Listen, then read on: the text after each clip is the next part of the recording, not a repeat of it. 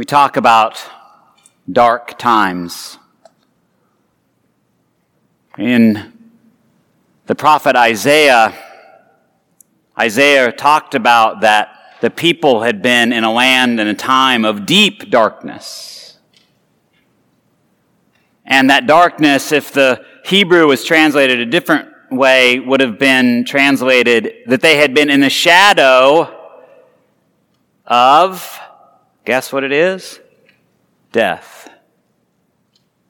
That that's what the darkness was for them, that they believed that they were in the shadow of death. At this time, in, uh, in the Isaiah prophecy, the Assyrians had taken over.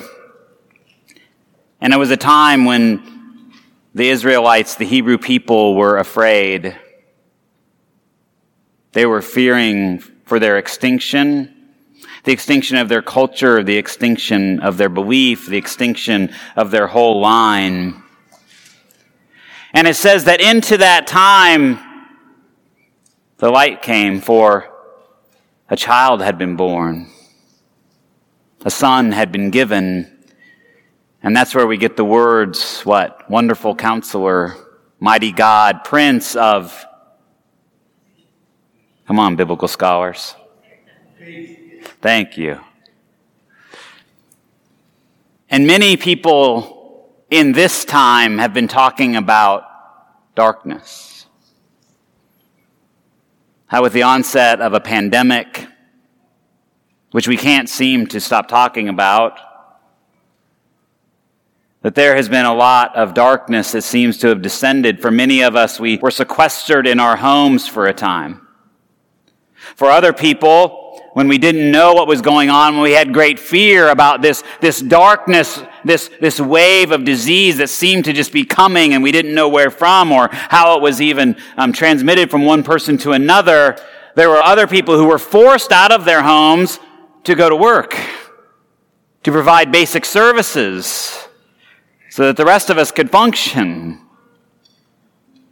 And there was a lot of fear and it felt like we moved into a dark time.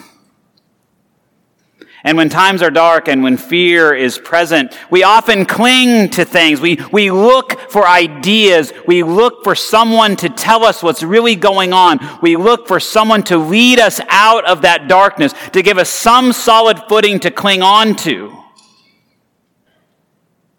And we saw what happened with some of that information that came out. The pandemic wasn't real.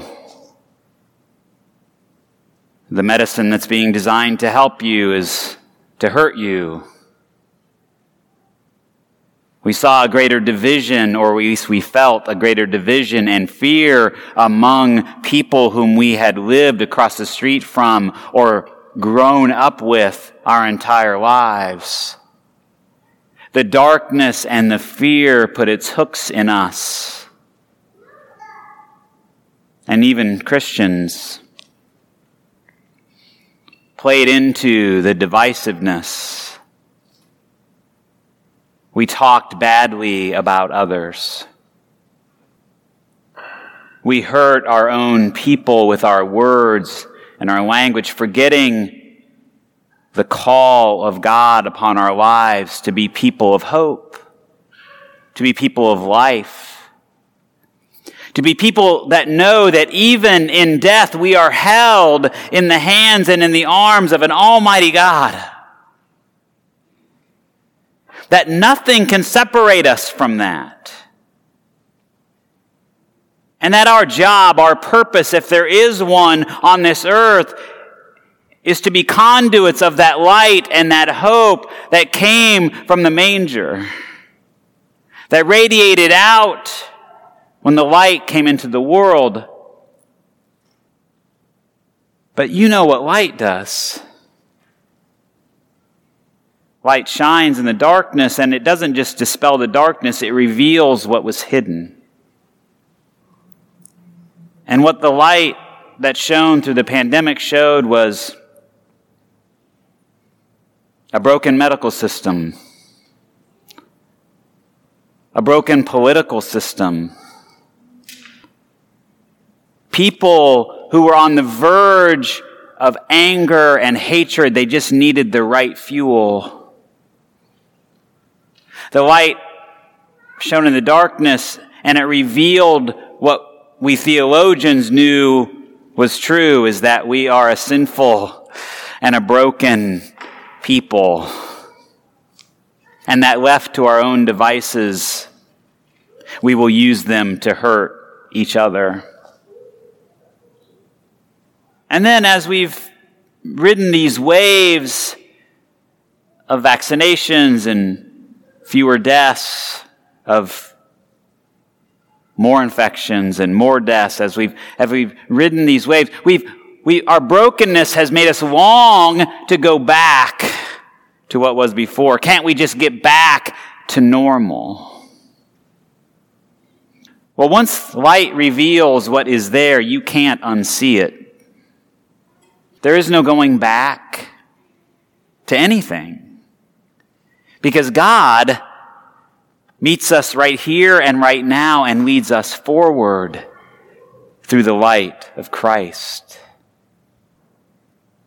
And so we celebrate tonight because we are able to gather in some way, to be in the physical presence of one another for the most part. But there are those still who are completely separated from their loved ones even in the same household. There are those tonight who are quarantining. There are those tonight who are on oxygen or intubated. There are those tonight who are suffering and dying. And yet, into this darkness, the light shines, revealing hope, revealing truth, revealing love, and showing us a path of salvation. And so tonight, I want to ask us the question Has the coming of the Christ child into our world, into our lives, into your heart, into your mind, into your practice, into your faith, has the light of the world made you more compassionate? Has it softened up the rough places in you? Has it caused you to look at yourself with more love and care and compassion and also to look at your neighbor with the same? Or have you, have we allowed the darkness to infiltrate our hearts, to harden our hearts once again against God, against one another? For a son has been born to us, a child has been given to us, and his name is Wonderful Counselor, Almighty God, Prince of Peace.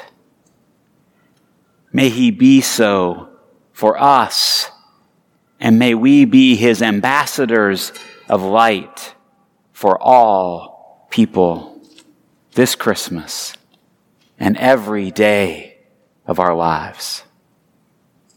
Amen.